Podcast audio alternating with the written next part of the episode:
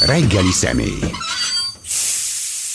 Hát ezek jó reggelt kívánok közben. Mi persze beszélgetés, mert közepén tartunk, hogy ebből doktor Máriás Béla, festőművész zenész, tenném hozzá író, filozófus, kortás, steptáncos, tehát gyakorlatilag nincs olyan ágazata a művészetnek, amiben nem véteted ész. Tánc az ritkább, ugye, a táncművészet. Tánc még kicsit nehézkesen gyerekci, babacipőben jár. De amikor elkezdődik, akkor hát nagyon, tehát azt kell mondanom, hogy az események ö, totális ilyen kavalkádja zajlik körülötted, döbbenetes, több oldalról megerősítést kap, visszajelzéseket kapsz olyan helyekről, nem is várnád, és hogy, és hogy a dadaizmus győzelme elkerülhetetlen című kiállításod, azt mond, és valóban, tehát önigazolás, tényleg a dadaizmus győzelme elkerülhetetlen, egyértelmű.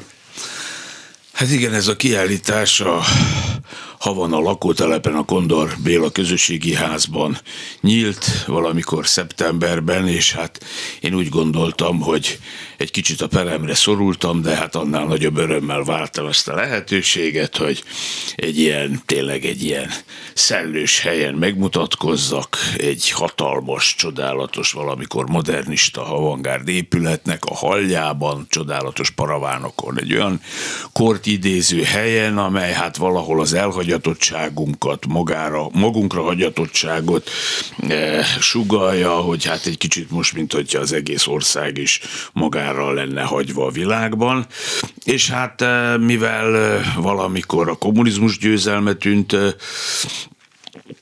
elkerülhetetlennek már a dadaizmus győzelme tűnik annak, és hogy egyszerűen sikerül megszorozni ennek a jelentéstartamát négyzetre, köbbre, vagy nem tudom én hanyadik fokra emelni, azt valóban nem gondoltam volna, de hát az élet már csak ilyen, hogy az ember egyszerűen valamit elindít, gyanútlanul egy kis hólabdát, és abból végül lavina lesz, és valahogy így lett ez, akkor, amikor hát megjelent egy olyan ember a kiállításon, aki hát külön nem lett meghívva, azonban feljelentési célral megjelent, valahol már találkozhatott a műveimmel, és úgy gondolta, hogy egy betiltás azért javítana az egésznek a hangulatán. Ugye nagyon érdekes, nem tudom, megfigyelte ezt a trendet, hogy például a nagyon ritkán szólnak be a politikusok a matematikusok munkájába, vagy a fizikusokéba. Ott valahogy így nem tudják, hogy azért megvannak a határ. A művészekében úgy szeretnek. Úgy érzik, hogy ott, ott van mit hozzátenniük, nem? Hát nyilván örülnek, hogyha a művészek kiszolgálják az ő igényeiket, vagy támogatják őket, stb. De hát, hogyha valami egy kicsit is kilóg ebből a sorból, akkor az lehet nagyon elítélendő, vagy kerülendő, vagy betiltandó. De valahogy az utóbbi években ez a betiltás annyira nem volt jellemző a közhangulatra, ugye hát Tordján József szupersztár azonnal mm. mondjon le DJ, és nemzetfilozófus valamikor még az újhölgy futárnak a, borítóját lobogtatta kezében a parlamentben, ugyanígy egy betiltást követelve, aztán valahogy ez elült ez a divat, de most úgy látszik, hogy valahogy újra támad. Az én esetemben egy tornatanár, egy tízgyermekes katolikus iskolai igazgató helyettes támadott meg bizonyos értelemben, és ő lett tulajdonképpen egy képzőmészeti szakértő, és menedzser, és véleményalkotó. Gondolom, hogy ez azért sok mindent elmond arról a világról, amelyben élünk. Azóta viszont már annyira megszerettem ezt a gesztust, hogy igazából egy előadást is csináltunk belőle. Mármint, hogy szín, színi előadást? Vagy Igen, egy színi előadást. Musical hát mondjuk, hogy leginkább egy realista, dadaista performance-t adtunk elő, tehát az A38-on volt szombaton egy ilyen album bemutató, lemez bemutató előadás, megjelent egy albumom, hogy... Album alatt itt most tehát képzőművészeti albumot értünk, irodalmi mert ugye album, azt a lemezt is annak, de ez nem Az a címe, hogy Tanmesék a világ legfejlettebb demokráciájáról, és hát a festményeim szerepelnek is ezúttal először az én saját szövegeimmel, akár egy óriási Óriási tárlat vezetés keretében, melynek melléklete az a CD is, amelyről lehet, hogy még majd beszélünk, uh-huh. és lényeg az, hogy úgy gondoltam, hogy ha már van egy ilyen koncert, album bemutató valami, akkor mindenképpen jó volna előadni ezt a, ezt a valóságot tükröző, vagy valóságból merítkező eseményt, úgyhogy én a színpadon festegettem azt a bizonyos képet, amelyet kritizált ez a nagyszerű képviselő, és eh, megjelent Janklovics Péter, egy piros eh, maci szerelésben, tornaszerelésben, és hát tulajdonképpen ellátott a kritikájával. Hm. Ragaszkodottak a valósághoz, vagy azért, vagy azért be, beleszőtte az egyéniségét? Ahogy szeretnéd. Hm. De ezzel mentek most halónapokra, meg vidékre, meg ezzel lesz ez az előadás? Várjuk a Pálinka Fesztiválok meghívását, uh-huh. vidéki kultúrházak, színházak, kórházak és óvodák felkérését, valamint a, a születi, születi bál. Az is a magyar műkörömépítő ország Műkörömépítők Országos Szövetségének az évi konfer- konferenciáján és fesztiválján is szeretnénk fellépni, és így tovább. Tehát teljesen nyitottak vagyunk. Hogy keveredett ebbe, hogy keveredett ebbe az előadásba, Jankovics, hogy ő, ő, ő, hogy, hogy, honnan szedted? Miért nem, miért nem vállalta maga Szarvas Attila? Nem, az ugye azért jobb lett volna. Kerestük a telefonszámát, de, de, de titkosított, úgyhogy tulajdonképpen a lemez producere, új tagja, billentyűs Lehel Olivér, aki jó barátságban van és együttműködésben Janklovics Péterrel, összehozott egy ilyen találkozót, kicsit elbeszélgettünk, és hát Péter vállalta ezt a szerepet, hogy ezúttal nem stand hanem igazából egy tragikus hősként komoly szerepben előadja azt, ami hát megtörténhetett, vagy hát azt kibővítse egy kicsit egy hosszabb uh, szövegre, amely hát igazából már-már Szokrates védőbeszédjére hmm. is emlékeztet valahol, hiszen hát a művész kritizálja egy bizonyos értelemben azokat a társadalmi jelenségeket, amelyek hát a meggazdagodás, a, ez egyre mondjuk úgy, hogy kevésbé elfogadó és önzőbb és haragosabb, már-már pulykaszerű magatartásnak a hm. tulajdonságai, jellemvonásai, miközben ő a szerénységre és a szellemi értékekre alapoz, és hát eh, ezt a Szokrátészt ugye hát ezért elég csúnyán megbüntették idős korában. Igen, voltak neki problémái ebből, én is hallottam róla. Igen. Mi volt ez a kép konkrét? Egy, egy kép volt, vagy az egész jelenség, a Máriás jelenség ellen tiltakozott szarvas kolléga? Lehet, hogy már magától a gondolattól, hogy nekem ott lesz kiállításom, kiütései lettek.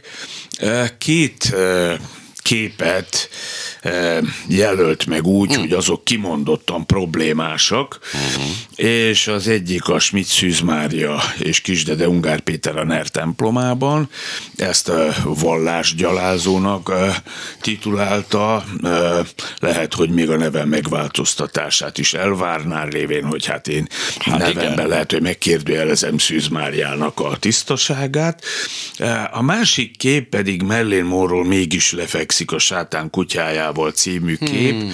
amely hát tulajdonképpen azt a, az érzést próbáltak kelteni a nézőkben, hogy hát akármennyire elérhetetlennek tűnnek olykor a nők, ráadásul akár a nagyon szép nők, amiben hát benne van a szépségiparnak az egyre elidegenítőbb hatása is, hogy mégis lehetséges ezeket akár elérni, tehát hogy bátorítani szerettem volna a férfiakat az udvarlásában. Ez egy Henri Rousseau naív festőnek a mondjuk több mint száz éves alkotásának egy parafrázisa, amelyik lehet, hogy még száz éve eh, botrányt keltett valamennyire Franciaországban, majd eh, hatalmas sikere is lett, de hát eh, ennyi év után ez a kép egy eh, szerepcsere folytán vagy beállításban egy olyan ellenérzést keltett, hogy igazából emiatt kérte a kiállítás bezárását. A szervezők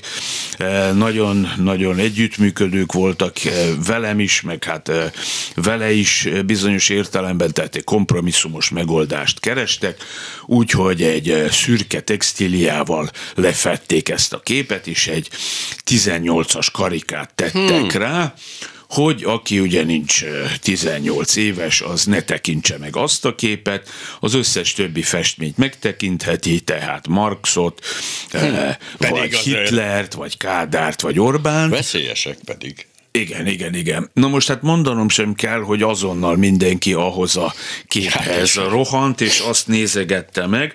Annak ellenére, hogy nem bizonyítható módon, de eléggé láthatóan a kiállítás egyre sikeresebb volt a miatt egy idő után oda kilettek rendelve mindenféle világító mellényes figurák, hogy ott minél több időt töltve igazából roncsák a hangulatot, de hát megvolt a kiállítás, a kijelölt határidőig nyitva volt, mindenki megtekinthette, és hát igazából a, az év legsikeresebb kiállításai közé sorolhatjuk.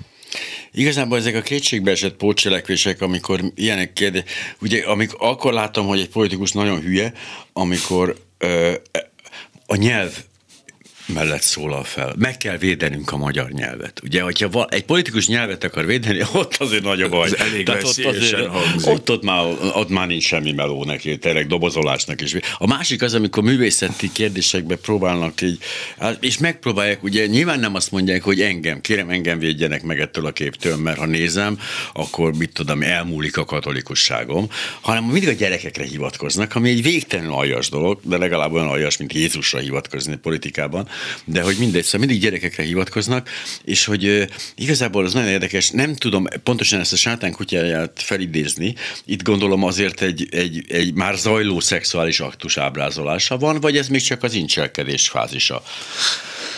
Ez egy vehemens, de plastikusan ábrázolt szexuális kapcsolat, oh. tehát Marilyn fekszik, a hatalmas kutya pedig tulajdonképpen őt a magáévá teszi, egy dzsungel kellős hmm. közepén, tehát nemi szerverek nincsenek annyira pontosan, vagy részletesen, vagy izgatóan, vagy zaklató módon ábrázolva, egyszerűen csak a kapcsolat és az aktus megtörténte jön le a képből, tehát a képnek azért megmaradt egy bizonyos bája, közvetettsége, és tehát ez nem egy pornográf alkotás, hogyha éppen mm, ja, ja, így ja. kellene fogalmazni, hanem egy játékos szituáció, amely hát eh, bátorító célzattal és együttérző szándékkal eh, került megalkotásra mindazoknak, akik később kapcsolódtak be.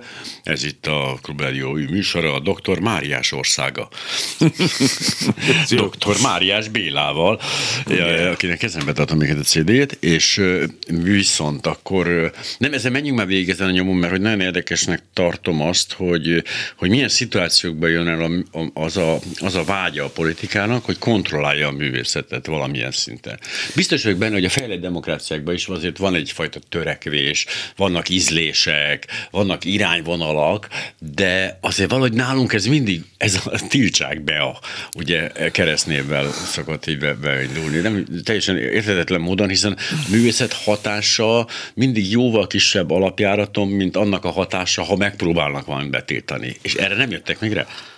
A fejlettebb demokráciában valószínűleg már van ilyen tapasztalat, és tudják, hogy ez alapvetően egy hatalmas öngól. Tulajdonképpen itt Attila a jövő évi önkormányzati választásokon mm-hmm. gondolkozva próbált meg jó fejlenni, és a mondjuk 70 év fölötti lakosság egy részét, vagy a dadaista irányba radikalizálódott esetleges, ha van a lakótelepi emberekre hatni, és velük valamilyen együttérzést, belőlük együttérzést kiváltani.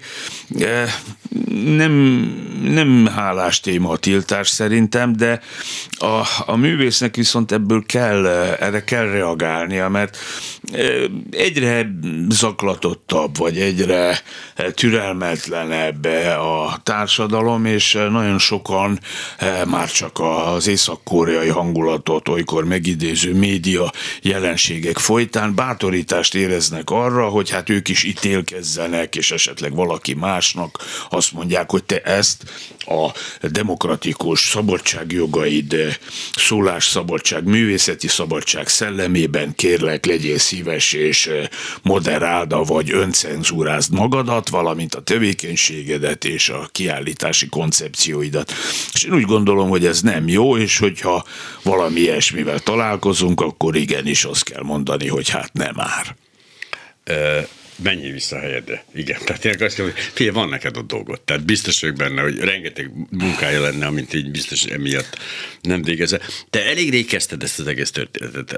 Ha jól tudom, 80-as évek. Dereka, eleje, közepe? Hát dereka legyen inkább, de hát Badododával ugye 1980 négyben, háromban alapítottuk meg az első kis klubunkat az ő házának a pincéjében, ami hát eh, egy kísérleti központ volt, ezért is lett tudósok a zenekar neve.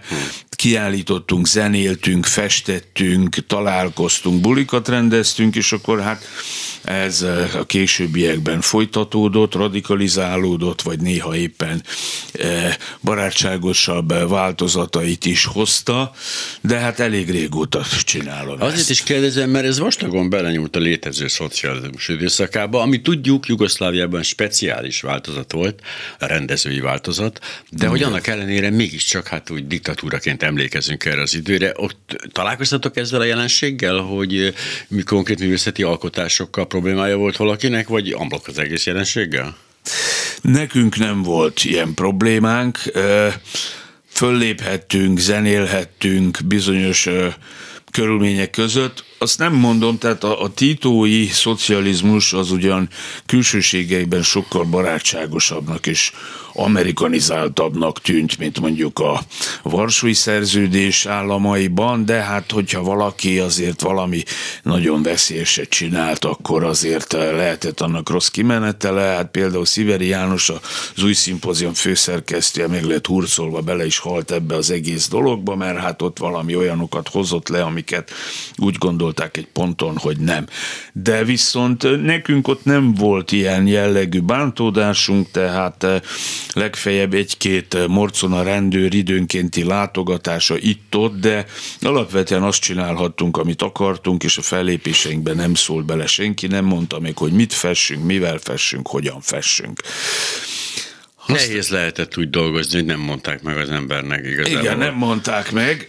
Érdekes lett volna, hogyha mondjuk Badadadának megpróbálják magyarázni, hogy mit is rajzoljon és hogyan. Hmm. Gondolom, hogy azonnal meg is rajzolta volna Igen. őket, én is.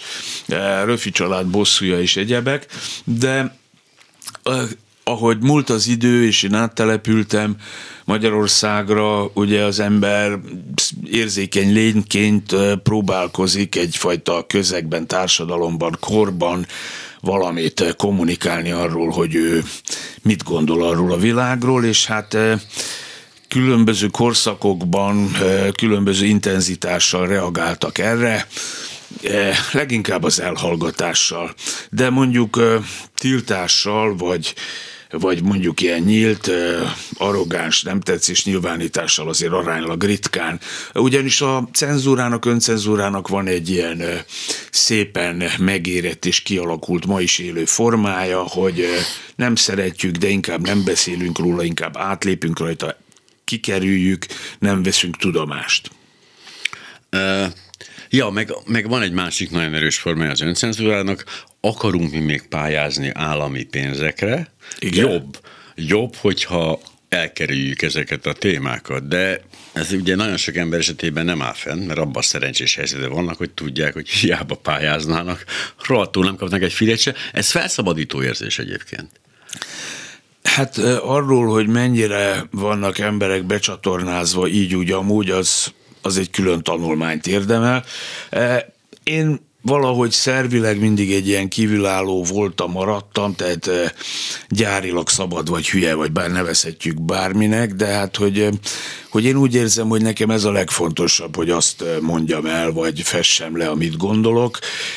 bármi nemű további szempont az, az ezután való, és hát én örülök ebben a homokozomban, hogy festegethetek ezzel a rettenetesen veszélyes fegyverzettel, ami nagyjából egy néhány nem túl jó minőségű ecset, festék és vászon kombójából áll össze, de hát úgy látszik, hogy még ez is veszélyeket hordoz. Nyilván egyébként a, azt gondolom, hogy a, a, igazából a művészet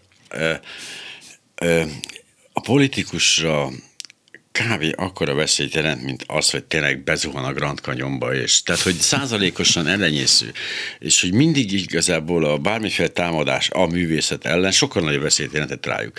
Ezt azt mondom, hogy nyugaton már megtanulták, itt még nem, de itt sokkal több példa volt el, sokkal többet lehetett látni, hogyan lehetnek a tiltott művészekből úgy sztárok, esetleg klasszikus 56 után diszidált festők egy részéből, akik nem voltak annyira jó festők. De önmagában az a tény, hogy a politika üldözte őket, a galériákba belökték őket, és rohadt adták el a képeiket.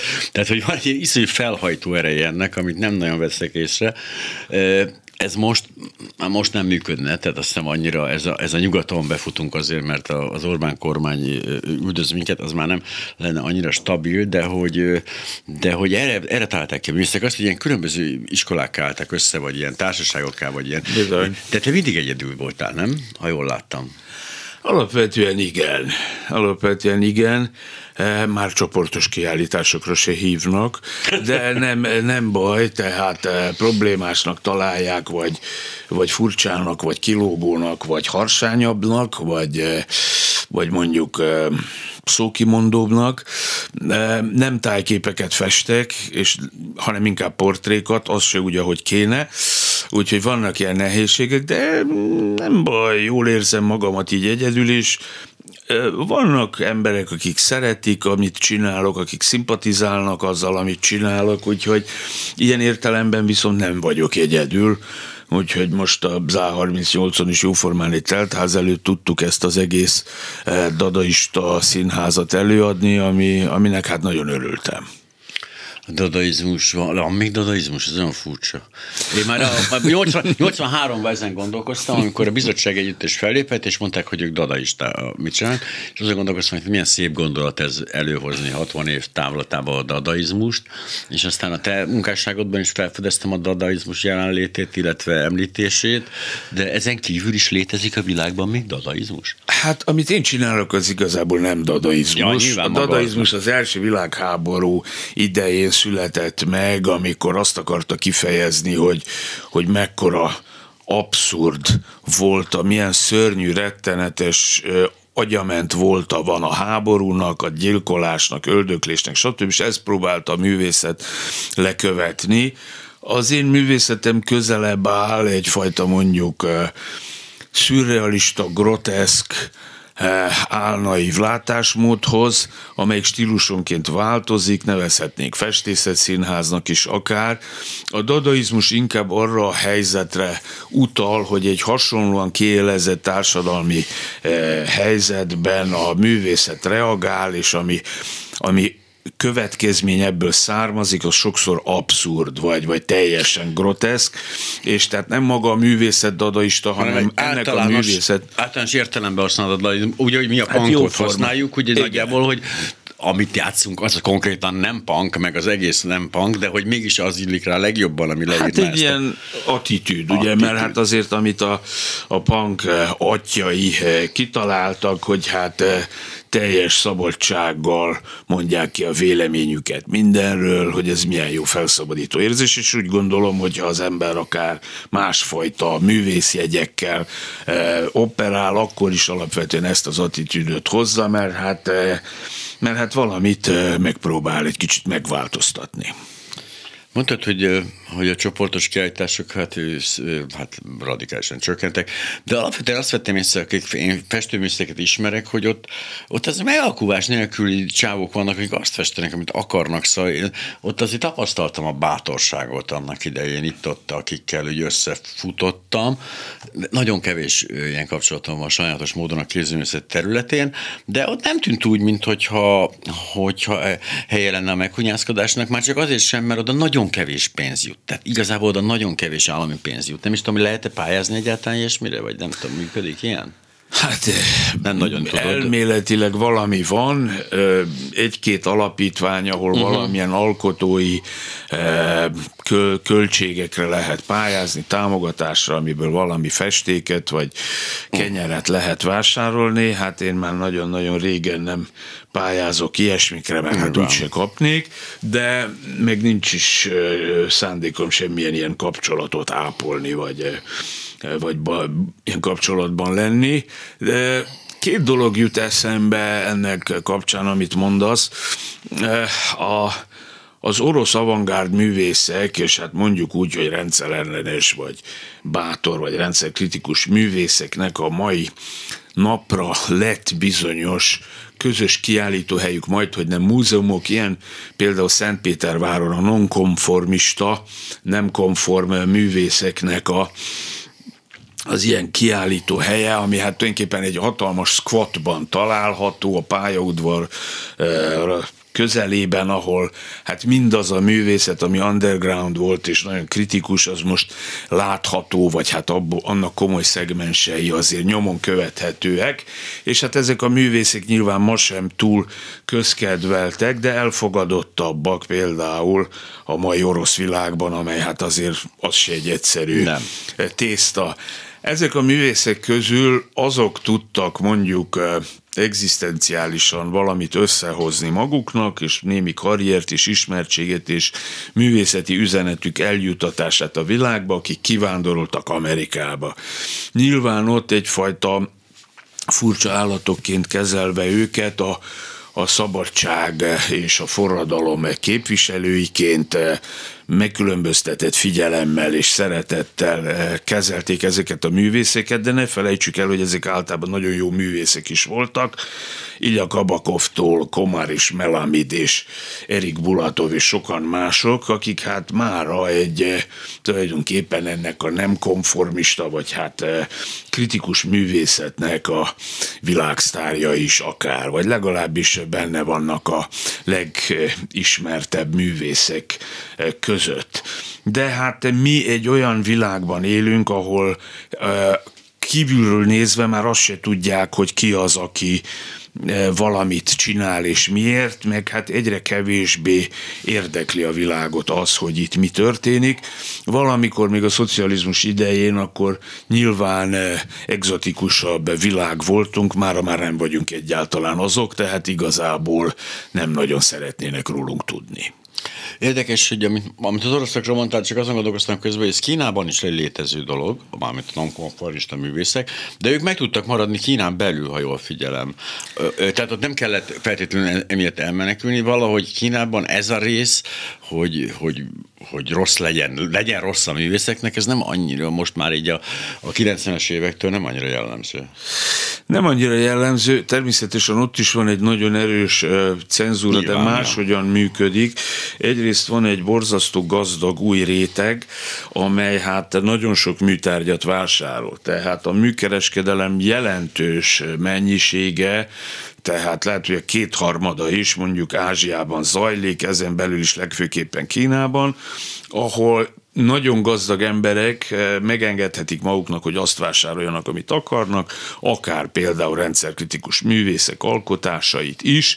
Ez azért Kínában máshogyan működik, ott ez a minden azért sokkal szoftosabb, lájtosabb, eh, egy kicsit buddhistább, vagy éppen valahogy enyhébb. Tehát azért ez a, ez a keménység, amelyik mondjuk így a kelet-európai művészekre jellemző, vagy akár közép-európai, vagy néha nyugati, tehát ez azért ott nem jellemző, de de vannak ellenpéldák, például Ai Weiwei, meg néhány uh-huh. festőművész is, akiket hát általában azért jól, jól vesznek nyugaton is, vagy szeretnek bemutatni.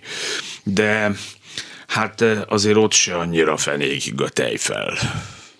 Ja, nem, nem is ezt akartam ezzel kapcsolatban mondani, hanem hogy De van... más, tehát ott biztos, hogy egy kiállításon valaki nem mondaná azt, hogy hát ezt a képet most akkor vegyük le, hanem máshogyan? Tehát vagy kiállításra se kerülne, vagy azt mondanák, hogy jaj, de szép.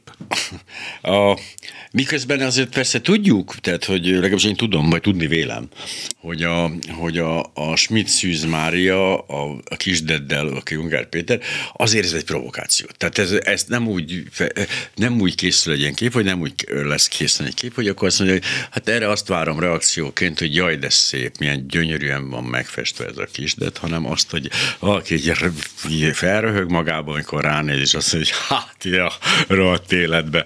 Tehát, hogy így benne van a, a, a, ennek az egész világnak a humora és keserűsége, ami, ami tényleg nagyon nehezen elmagyarázható, akik egy kicsit nyugodtabbra jött de annak is, aki keletebbre, hogy ez a, ez a, ez a, ez a vegyes, ez a, igazából nekünk azért mindig is az irónia volt a, a, a, a, a, a művészetünk, tehát a, és a cinizmus, amikor éppen rosszan ment. De hogy, ja, hogy ja, tehát ez, ezzel mégis tulajdonképpen azt mondhatjuk, hogy te benyomtál egy gombot, amin remélted, hogy kiugrik a kakukos órából egy szarvas képviselő, és hülyeségeket fog beszélni, és bejött. Tehát, hogy ez azért ez egy szép dolog, hogy te, mint egy művész, egyedül magányosan, csöndben, alkotási folyamat közben úgy ugráltatsz a politikusokat, ahogy akarod. Azért ez tök menő. Eh, nagyon hízelgő, amit mondasz, de eh, tehát engem ez a több eh, rétegűség eh, érdekel egy ilyen eh, képmegalkotásokor. Tehát egyrészt vannak ezek a részben történelmi, részben egyház dogmatikai dolgok, sztorik, ugye, hogy a Szűz Mária és a gyermeke, ugye hát, hogy egy, valahol ez mégiscsak egy anya-gyermeke viszony, uh-huh és hát a anya-gyermeke viszony a szellemi mellett fizikai is, tehát hogyha egy anya nem szoptatja a gyermeket, akkor az meghal.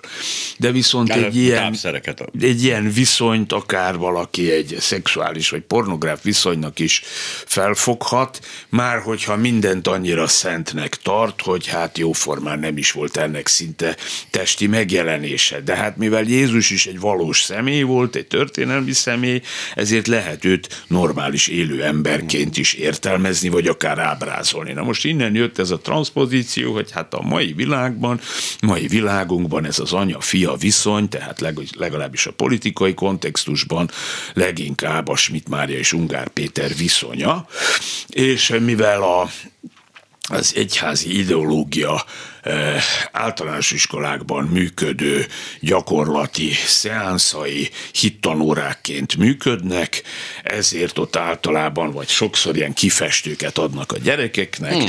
és akkor mivel ők még nem értik meg, mit tudom én, hetedikes vagy 7-8 éves korukban, hogy mit szabad és mit nem, ezért az ilyen kifestőkbe belerajzolják azt a szűzmárját, amiről nincs történelmi kordokumentumunk, hogy valójában hogy nézett ki, ahogy alapvetően Jézusról sem, ezért ők kitalálnak ezeknek mindenféle arcokat, lehet, hogy valaki Miki Egeret fest, a másikra meg nem tudom én micsodát, egy szép kislányt, de e, mivel e, fölvetik ennek a lehetőséget, hogy te értelmezd ezt a saját magad módján, ezért én ezt úgy festettem ki, mint egy ilyen e, naív gyermek, és hát én ezt láttam bele.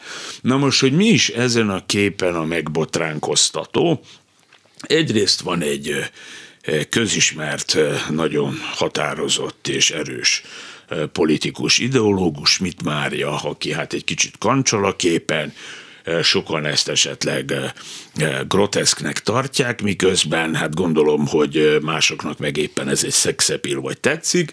Igazából itt Ungár Péterrel lehetett a probléma, mert hát Ungár Péter felvállaltan homoszexuális, és tehát e, itt lehetett egy olyan stigmatizált pozíció a Szarvas Attila számára, hogy ezt már pedig nem.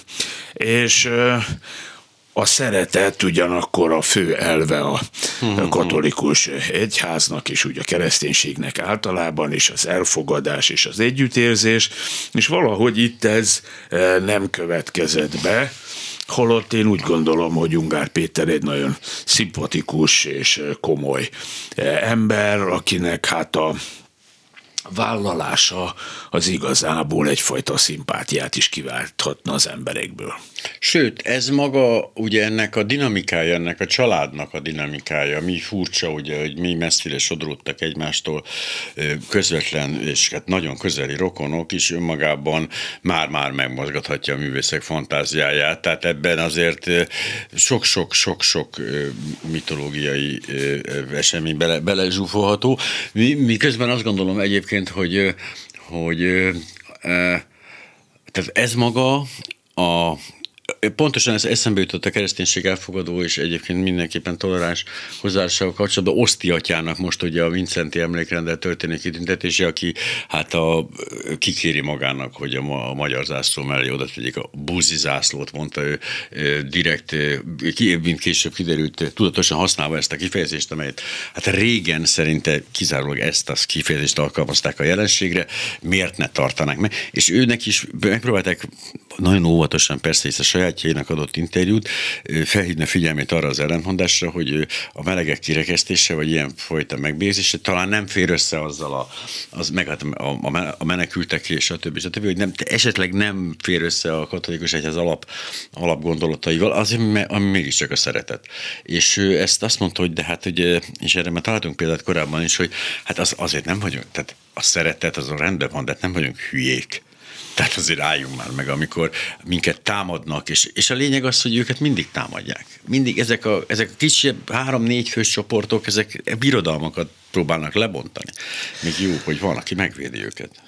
Egyik kedvenc olvasmányom Pálapostól szeretett himnusza, mm Azonban, amikor belegondolunk az Ószövetségi igazságszolgáltatásba, ott ennek egyfajta ellentmondásával találkozunk, az pedig az eretnekek és hát a szentségtörőknek az ítélete, a megkövezés, ami hát a Monty Python legendás filmjében is mhm. bemutatásra került, én pedig ezt vállalva a felelősséget a, az én bűnömért megfestettem Szarvas Attilát, ahogy engem megkövez, az ő inkvizitor társainak a segédletével, akinek azonban a szabadság és személyi jogaira való tekintettel nem ábrázoltam az arcát, mm. hanem egy-egy ilyen kis fekete csikkal kitakartam őket, mert hát ne legyenek már megsértve ők, miközben esetleg megköveznek és meggyilkolnak engem.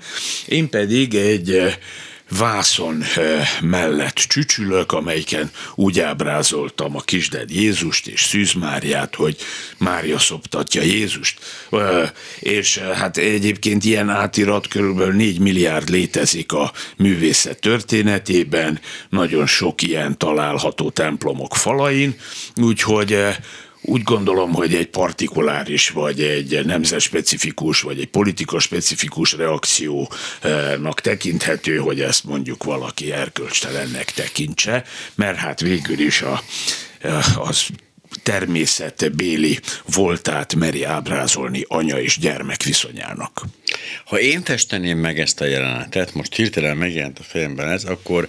Nagyon akkor, jó lenne az lenne, tehát a következő lenne, te megfeszítve a kereszten lennél, és Szarvas Attila talán? Attila, Igen. Nem? Szarvas Attila a kínai kommunista párt főtitkárával és Vladimir Putyinnal hármasban köveznének meg téged ott fent a kereszten, és azt szerintem az még adna egy jó dinamikát ennek a történetnek gyönyörű. Lehet, hogy ezt érdemes volna így eh, még, még egyszer ábrázolni.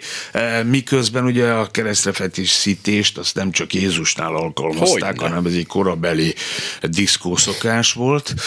És eh, hát valahogy vannak ilyesmik azért, hogy nem feltétlenül a, valóban a szeretett himnusz az, amelyiket minden Ami nap persze... elolvassa Attila, de hát reméljük, hogy azért vissza fog térni hozzá. Furcsa, hogy, a, hogy azon gondolkozom, hogy mikor jelent meg ez a, ez a hiperérzékenység a, a keresztényeknél, főleg a katolikusoknál, a, a, amikor vallásgyalázást kezdtek kiáltani, mikor jó, oké, sose volt humorérzékük, tehát azt állítom, hogy azt, azt tehát nem vesztették el, hisz nem volt, de mikor, mikor tapasztaltuk először ezt a jelenséget, és, és úgy emlékszem, hogy talán ez a barangóféle klasszikus tilos, tilos rádiós, fa, keresztaprításos, keresztényírtásos megjegyzések kapcsán tapasztaltam először ezt a végtelen intoleranciát. Tehát, hogy, hogy vért akarunk látni a szeretet jegyében. Tehát, hogy is, utána, utána az el is hatalmasodott, hisz ott nem koppantottak az orrukra eléggé, sőt, ott azért a, a lehetőleg adták is el a lovat. Úgyhogy on, én onnan, onnan származtatom ezt. Ott előtt valahogy nem volt ez ennyire hisztérikus, vagy nem, nem is tudom, ki mesélte, de egy, egy barátom mondta, hogy ő konkrétan félt egy ilyen esetnél, amikor így valamit mondott valamelyik rádióban, és hogy olyan, olyan elborult, gyilkos fenyegetéseket kapott, amit tényleg lehetetlen volt értelmezni abban a kontextusban, hogy ezt egy keresztény ember írta éppen neki. Hát mivel egyre felkorbácsoltabbak az indulatok, így természetesen az arénában ülő közönség vért akar és áldozatot akar látni, és hát az arénában ugye két évente vagy négy évente vannak választások, és akkor mindenképpen egy kis lefejezés, kivégzés, állatok által való elfogyasztás azért izgalmas téma volna. Hát ez van, de hát úgy általánosságban is a humorérzékkel, eh, a humorérzék aránya, vagy jelenléte fordított arányban van a háborús eh, hangulatokkal, és hát most eh, annyi rossz hír jön mindenhonnan, hogy hát az emberek egyre kevésbé mernek mosolyogni. Bár ahogy észrevettem környezetemben, ezek az elvetemült fickók, akikkel az időben töltöm, még ezt is tudják humorforrásként kezelni, bármilyen háborút, bármilyen történetet, de hogy akik elindultak volna a műsor elején, amikor a kulcsszavakat meghallották a Havannal lakótelepre, rossz hírem van, ez már nincs ott ez a kiállítás Havannán. Nincs, nincs ott Havannán sajnos. A kiállítás átköltözött egy kiadványba, amelynek a címe ugye tan, tanmesék a világ legfejlettebb demokráciájáról, e, és e, tehát egyrészt tanmese, mert én ezeket a történeteket, amelyeket egy-egy kép mellé írok alapvetően e, jó szándékkal, és a valós események alapjáról kiindulva írom meg, egy korról, amelyben élünk, azokról a szereplőkről, és így tovább. Azért volt szükség például egy ilyen albumra, mert az én jövőbeli kiállításos megmutatásom, vagy kiállításokon való uh-huh. megmutatkozásom azért most nem annyira perspektívikus, uh-huh. tehát pillanatnyilag nincs egy kiállítási ajánlatom sem. De tehát azért jó, hogy például ez az album most megjelenhetett, és e, tulajdonképpen, ha minden igaz, és nem fóliázzák be, és nem tiltják ki, akkor akár a héten már a könyvesboltokban lehet. Nem hát azért tudom, én azért imádkoznék, hogy fóliázzák be. Az Jó mindig volna. azért lök egy jót rajta. Igen, minden esetre van rajta egy 18-as karika, mert mm. a mellékleteként szereplő himnikus idők himnuszai rám megint azért visszatérünk egy kicsit e, méltóság teljesebb és akár egyháziasabb hangulatokba, Himnusz. mert hát himnikus mm. időket élünk, így hát természetesen himnuszokat írtunk mellé. Szóval, hogy mivel ezen a lemezen van e, olyan szóhasználat is, amely hát megidézi a népies vagy paraszti beszéd egyes oh. közvetlen fordulatait egy-egy mondjuk szexualitásra utaló szóval, ezért a, amiatt ugye egy 18-as karikát kellett rá helyezni. Ez a kötet szövegére, az album szövegeire nem jellemző, tehát azok teljesen bárkinek ajánlhatóak. Szeretünk lopni. Szeretünk. Hát ilyet szeretünk? Hát, vagy szeretnénk. Igen, egyébként igen. Mi is tudnánk lopni, ha odaengednétek minket a lopott. Igen. Igen, majom vegyél, szép a puszta, de, de gyönyörű ez itt. Igen. Ezt nem lehet elolvasni, mert rajta van ez, ez egy milyen dal. Mindegy, valamilyen dal, aztán igen, tizet, a, a, a fjordok szerelme. A fjordok szerelme, igen. Ronda vagy de. Igen, tehát... Csúnya vagy de adjál még jó zenét, Karcsi azonosít, temetőben születtem, húzatok már el, új akarok lenni. Új akarok lenni? Ez oh. egy régi vers, ugye új idegszálakat kapni, úgyhogy ez egy ilyen búcsú, eh, búcsú a lemez végén. Hát a, van ez a bizonyos eh, eléggé radikális helyzet, a, amit a szépségipar hmm kényszerít ránk, vagy leginkább a nőkre, és hát a nők félnek a csúnyaságtól, eh, én pedig egy megnyugtató dalt eh, írtam, vagy írtunk oh. ennek kapcsán, hogy ronda vagy, de megbasználak. Tehát ez Ó, az szép együttérzésnek egy de szép himnusza, hogy téged a valós formádban is elfogadlak, sőt, Gyönyörű. megpróbálok segíteni Igen. rajta. Te is Isten teremtménye vagy. Igen. Új jövőt. E- Ennek az ellenpontja a Greta Fjordok szerelme, amely hát e, a világhírű klímaktivistához e, íródott, vagy az ő tiszteletére, és mm. olyan e, álomszerű képet e, vázol elénk, hogy e, e, kiköltözök Svédországba, kizárólag a szerelem által motiválva, és ott e, klímaaktivista. víz alatti szirénekként e, próbáljuk egymást megközelíteni Grétával. Tehát ez egy kimondottan romantikus, skandináv mitológiára hajazó történet. Szörnyű, szörnyű, de neked semmi se szent. Hölgyeim és uraim, dr. Máriás Béla, akinek semmi se szent, és ez itt a dr. Máriás országa. Elröppent a csermelylétű idő, itt az egy óránk letelt, de találkozunk veled a következő koncerteken. Köszönöm. Önökkel pedig körülbelül 10 perc múlva találkozom, mert én vagyok az ötös is. Ennyike.